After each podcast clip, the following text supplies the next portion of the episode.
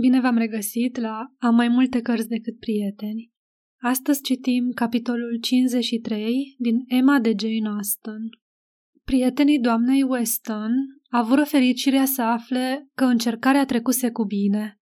Emma era cât se poate de mulțumită că prietena ei e sănătoasă și mai mult că a devenit mama unei fetițe. Dorise, cu multă hotărâre, să se nască o domnișoară Weston. Nu voia să recunoască substratul acestei dorințe, speranța de a pune la cale o căsătorie a respectivei domnișoare cu unul din băieții Isabelei. Dar era convinsă că o fetiță era lucrul cel mai potrivit pentru asemenea mamă și un asemenea tată. Va fi o mare mângâiere pentru domnul Weston când va îmbătrâni.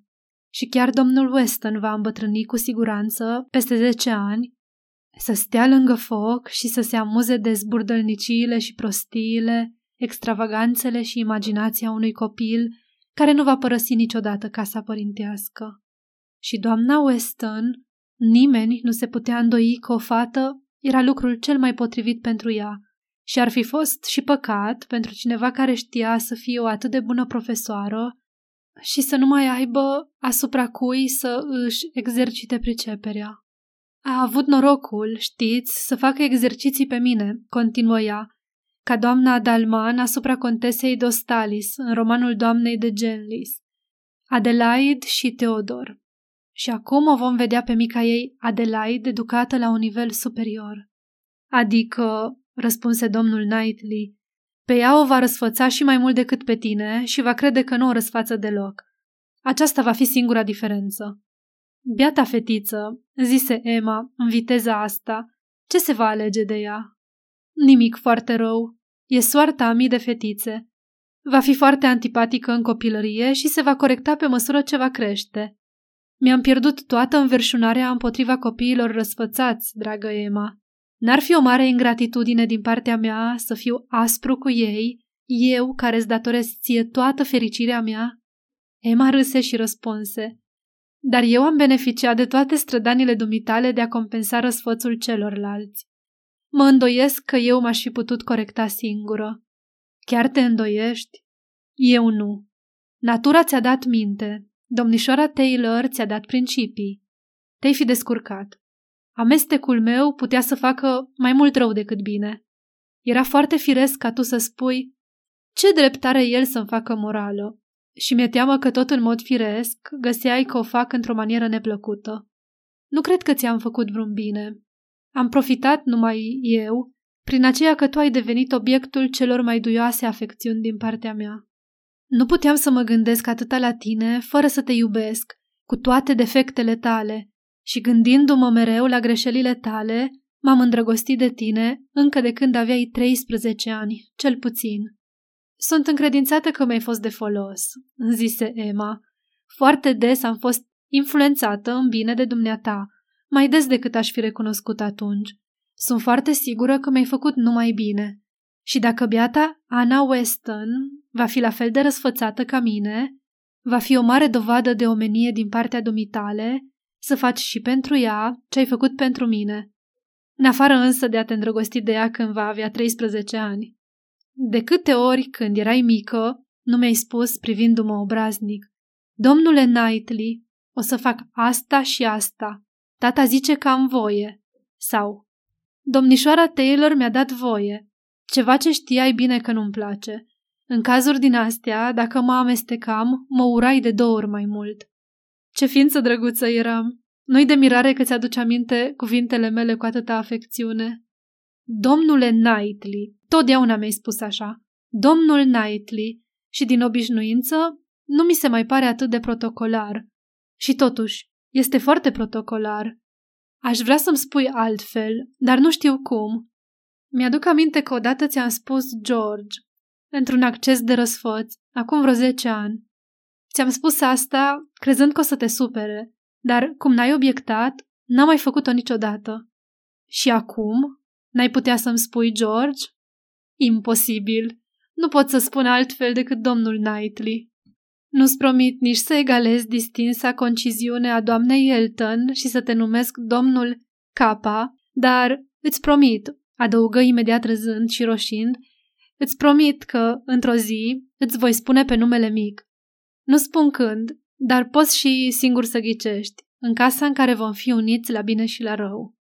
Emei îi părea foarte rău că nu putea să-i vorbească mai deschis despre un serviciu pe care, cu bunul lui simț, îl făcuse, despre sfatul care ar fi salvat-o la cea mai mare dintre nebuniile ei de femeie. Intimitatea, dorită de ea însăși, cu Harriet Smith. Dar era un subiect prea delicat. Nu-l putea atinge. Numele Harrietei era foarte rar pomenit între ei. Aceasta probabil pentru că el nu prea se gândea la ea, dar Emma era înclinată să atribuie totul delicateții și unei bănuieli, uneori vădită, că prietenia lor s-ar fi sfârșit. Ea însă și-și dădea seama că în orice altă împrejurare ar fi corespondat cu siguranță mai mult și că informațiile ei n-ar fi avut ca unică sursă scrisorile Isabelei. Poate că și el observase asta. O durea că e nevoită să-i ascundă ceva, cum la fel de mult o durea că a făcut-o nefericită pe Harriet. Isabela, cum era de așteptat, trimitea numai vești bune despre musafira ei. La început când sosise, îi se păruse cam prost dispusă, ceea ce era firesc, căci trebuia să consulte un dentist. Dar de îndată ce terminaseră treaba asta, Harriet, după câte credea ea, redevenise cea din totdeauna. Isabela, să vorbim pe drept, nu prea avea spirit de observație. Totuși, dacă Harriet n-ar fi fost în stare să se joace cu copiii, atunci ar fi dat și ea seama. Liniștea și speranțele Emei crescură când află că Harriet hotărâse să stea mai mult. Cele două săptămâni se prelungeau la o lună cel puțin. Domnul și doamna John Knightley urmau să vină în august și fusese invitată să rămână până atunci și să se întoarcă odată cu ei. John nici nu pomenește de prietena ta, zise domnul Knightley. Uită răspunsul lui dacă vrei să-l vezi.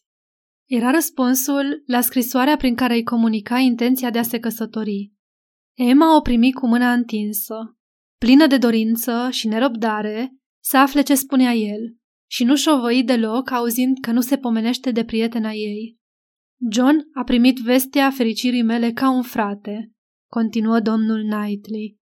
Dar nu-i place să facă complimente și, deși știu bine că are și pentru tine o dragoste de frate, este atât de departe de a-și o exprima cu floricele, încât orice altă femeie ar găsi că nu se prea întrece cu laudele pentru ea. Dar n-am nicio teamă că tu înțelegi greșit. Scrie ca un om de bun simț, răspunse Emma după ce citi scrisoarea. Respect sinceritatea lui. E foarte clar că e de părere că eu profit cel mai mult din logotna asta, dar se vede că speră că într-o zi voi merita dragostea la care mă socotești deja îndreptățită. Dacă ar fi spus altceva, nu l-aș fi crezut. Dragă Emma, dar nu vrea să spună asta.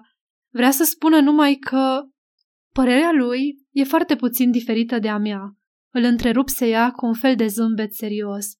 Mult mai puțin decât crede el și ar mărturisi dacă ar putea vorbi fără ceremonie și rezerve despre asta. Emma, draga mea Emma! Ah, strigă ea și mai veselă, dacă îți închipui că fratele dumitale mă nedreptățește, așteaptă numai ca tatăl meu să afle secretul și să vezi ce zice el. Crede-mă, va fi foarte departe de a te lăuda. El va găsi că toată fericirea, toate avantajele sunt de partea dumitale și tot meritul de partea mea. Tare aș vrea să nu devin și eu biata Emma, imediat ce va afla. Compasiunea lui pentru cei oprimați își găsește în asta cea mai înaltă expresie. Ah, strigă el, tare aș vrea ca tatăl tău să se lase convins la fel de ușor ca John că avem toate drepturile, fiind deopotrivă să fim fericiți împreună. M-a amuzat foarte mult o parte din scrisoarea lui John, ai observat? Unde zice că vestea mea nu l-a găsit cu totul nepregătit, că se aștepta să audă așa ceva. Dacă îl înțelegi bine pe fratele dumitale, se referă numai la intenția de a te căsători, nici nu se gândea la mine. Pentru asta pare să fi fost total nepregătit. Da, dar mă amuză că mi-a intuit atât de bine sentimentele. Cum și-o fi dat seama? Nu mi se pare că dispoziția sau vorbele mele au fost deosebite de altă dată, încât să-l facă să creadă că am de gând să mă însor. Dar cred că așa e. Probabil, zilele trecute, când am stat la ei, m-am purtat altfel. Cred că nu m-am mai jucat cu copiii așa mult ca de obicei. Mi-aduc aminte că într-o seară bieții băieți ziceau Unchiul pare mereu obosit acum. Venise timpul când vestea trebuia răspândită, să vadă ce impresie va produce asupra celorlalți. De îndată ce doamna Weston s-a întremat destul pentru a putea primi vizita domnului Woodhouse, Emma, având în vedere că o discuție cu ea ar putea să-l împace pe domnul Woodhouse, hotărâ să anunțe mai întâi acasă și apoi la Randalls. Dar cum să-i comunice tatălui ei? N-ar fi lăsat-o inima și ar mai fi amânat dacă nu s-ar fi înțeles dinainte cu domnul Knightley, ca ea să înceapă discuția cu câtva timp înaintea venirii lui și el să continue după aceea. Fu deci obligată să vorbească și încă pe un ton vesel. Nu trebuia să îi sporească nefericirea prin tonul ei melancolic. Nu trebuia să pară a considera totul o nenorocire. Cu toată buna dispoziție de care era în stare, îl pregăti să afle ceva neobișnuit și apoi, în câteva cuvinte, spuse că dacă el e de acord și își dă consimțământul, ceea ce era încredințată, nu comporta nicio dificultate, pentru că ceea ce aveau de gând era spre fericirea tuturor, ea și domnul Knightley voiau să se căsătorească. În felul acesta, Hartfield va mai câștiga un locatar, a cărui tovărășie, domnul Woodhouse, o iubea cel mai mult după cea a fiicei sale și a doamnei Weston. Bietul om, la început suferi un șoc puternic și încercă să o abată de la gândul ăsta. I-a dus aminte cum, în repetate rânduri, declarase că nu se va mărita niciodată și o asigură că, pentru ea, va fi cu mult mai bine să rămână singură și îi spuse despre biata Isabela și biata domnișoară Taylor, dar nu mergea. Emma se învârtea în jurul lui plină de dragoste și zâmbea și zicea că așa trebuie și că nu trebuia să o pună în aceeași oală cu Isabela și cu doamna Weston, care au plecat de la Hartfield și prin asta au produs o schimbare tristă. Dar ea nu pleca de la Hartfield. Ea va fi mereu acolo, nu făcea decât să mai adauge o persoană, ceea ce era o schimbare în bine. Și era sigură că el va fi mult mai fericit să-l aibă pe domnul Knightley mereu în preajmă, atunci când se va obișnui cu ideea. Nu-l iubea el pe domnul Knightley foarte mult? Nu poate să nege că-l iubea. Pe cine consulta pentru orice afacere, dacă nu pe domnul Knightley? Cine îi era de folos? Cine era gata oricând să-i scrie scrisorile? Cine era gata să-l ajute oricând? Cine era cel mai vesel, cel mai atent și îl iubea cel mai mult? Nu i-ar plăcea să-l aibă oricând în casă? Da, desigur. Toate astea erau adevărate, cât se poate de adevărate. Domnul Knightley era binevenit oricând. Ar fi bucuros să-l vadă la ei în fiecare zi. Dar, oricum, îl vedeau în fiecare zi. De ce să nu continue în același fel? Domnul Woodhouse nu se lăsa prea repede convins, dar lucrul cel mai rău trecuse, îi se dăduse ideea. Îndemnurile și asigurările ei fură urmate de cele ale domnului Knightley, care, lăudând-o pe ea cu multă dragoste, se bucură chiar de o primire caldă din partea domnului Woodhouse și curând se obișnui să îi se vorbească despre asta de câte ori se ivea ocazia. Se bucurau de tot ajutorul pe care îl putea da Isabela prin scrisori care îi susțineau cu tărie și doamna Weston era gata ca la prima întâlnire să trateze subiectul în lumina cea mai favorabilă, considerând căsătoria ca pe ceva deja stabilit, în primul rând, și în al doilea rând, ca pe o hotărâre foarte bună, fiind foarte conștientă de importanța egală pe care aceste două recomandări o aveau pentru domnul Woodhouse. Toată lumea era de acord că va avea loc și cum toți aceia cu ale căror sfaturi se obișnuise îi asigurau că e spre fericirea lui, aproape că acceptă și început să creadă că, poate, peste un an, doi, n-ar fi rău ca această căsătorie să aibă loc. Doamna Weston nu juca teatru, nu-și prefăcea sentimentele când spunea ce spunea în sprijinul evenimentului. Fusese tare surprinsă, mai surprinsă ca niciodată, când Emma îi vorbise prima oară despre asta. Dar îi se părea că va face să crească fericirea tuturor și nu avea nicio reținere în îndemnurile ei. îl stima atât de mult pe domnul Knightley, încât găsea chiar că o merită pe scumpa ei Emma și era o partidă atât de potrivită, ireproșabilă în toate privințele, iar într-o anume privință, un punct de cea mai mare importanță, era în mod special de preferat, un noroc extraordinar, încât, acum, îi se părea că Emma n-ar fi putut face o alegere mai bună și că dânsa fusese cea mai proastă dintre proaste, că nu se gândise și nu dorise asta mai de mult. Câți dintre bărbații care ar fi avut îndrăzneala să o ceară de nevastă pe Emma ar fi acceptat să renunțe la casa lor pentru Hartfield? Și cine, în afară de domnul Knightley, l-ar fi putut cunoaște și suporta pe domnul Woodhouse atât de bine încât situația să fie convenabilă? Când făcea planuri cu soțul ei să mărite pe Emma cu Frank, o problemă nerezolvată mereu era ce să facă în privința domnului Woodhouse. Mereu exista aceeași piedică. Cum să împace pretențiile de la Enscombe cu cele de la Hartfield? Piedică recunoscută mai puțin de domnul Weston și mai mult de dânsa.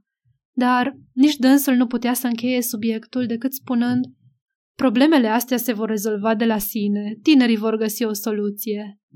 Dar acum, nimic nu era lăsat la voia întâmplării. Totul era bine, deopotrivă, deschis. De nicio parte nu era nimic ce s-ar fi putut numi sacrificiu. Era o unire care promitea a fi fericită, fără vreo piedică reală. Doamna Weston, cu fetița ei pe genunchi, lăsându-se purtată de asemenea gânduri, era una dintre cele mai fericite ființe din lume. Încântarea ei era sporită de constatarea că primul rând de scufițe îi rămăseseră deja mici fetiței. Vestea fu, pentru toată lumea, o mare surpriză și domnului Weston îi se dedicară cinci minute pentru această comunicare. Dar cinci minute erau de ajuns ca el, cu repeziciunea minții sale, să se obișnuiască la gândul acesta. Văzu avantajele căsătoriei și se bucură de ele cu aceeași sinceritate ca și soția lui, și uimirea provocată de veste dispăru foarte repede. Și înainte de a fi trecut o oră încheiată, nu era departe de a crede că prevăzuse asta din totdeauna. E secret, după cât îmi dau seama, zise el. Problemele astea sunt totdeauna secrete până se descoperă că știe toată lumea. Să-mi spuneți numai când am voie să vorbesc. Mă întreb dacă Jane nu are vreo bănuială. În dimineața următoare se îndrepta spre Highbury pentru a-și satisface această curiozitate. Îi spuse vestea. Nu era ea ca și fica lui, fica lui cea mare? Trebuia să-i spună și cum domnișoara Bates era de față, vestea se răspândi de sigur mai departe. La doamna Cole, doamna Perry, doamna Elton, imediat după plecarea lui. Dar eroii erau pregătiți pentru asta. Calculaseră, luând ca punctul de pornire momentul anunțării ei la Randalls, timpul în care va face ocolul satului, și se gândeau că acum sunt deja subiectul de discuție și de mirare în fiecare familie, seara când se adună cu toții, dând astfel dovadă de multă perspicacitate. În general, partida era considerată foarte potrivită. Unii găseau că el, alții că ea are mai mult noroc. Unii erau de părere să se mute toată familia la Dunwell și să lase Hartfield pentru John Knightley și ai săi. Alții erau de părere că vor fi certuri între servitori. Totuși, nu se ridicase nicio obiecție serioasă, în afară de una care venea de la casa parohială. Acolo, surpriza nu era îndulcită de nicio mulțumire. Domnului Elton îi păsa prea puțin față de cât îi păsa soției lui. El spera numai că mândria domnișoarei e acum satisfăcută și presupunea că voise totdeauna să pună mâna pe Knightley dacă putea. Și în problema de a locui la Hartfield, îndrăzni să exclame, Poate el, eu nu. Dar doamna Elton era într-adevăr foarte tulburată. Bietul Knightley, bietul băiat, tristă soartă pentru el. Îi părea extrem de rău căci, deși foarte excentric, avea foarte multe calități. Cum a putut să se lase îmbrobodit? Nu credea că e îndrăgostit, Doamne ferește! Nu se vor mai putea vedea cu el și ce plăcere era asta! Ce fericit era să vină la ei la masă de câte ori îl invitau. Dar acum s-a sfârșit. Bietul băiat. Nu va mai organiza petreceri la Dunwell special pentru ea. Nu. Va exista o doamnă Knightley care o să-i stingă tot entuziasmul cu apă rece. Urâtă treabă. Dar nu-i părea deloc rău că o bârfise pe menajeră zilele trecute. Și ce plan stupid să locuiască împreună. Nu va ieși nimic. Știa ea o familie aproape de Maple Grove care încercase și fusese nevoită să se mute după nici trei luni.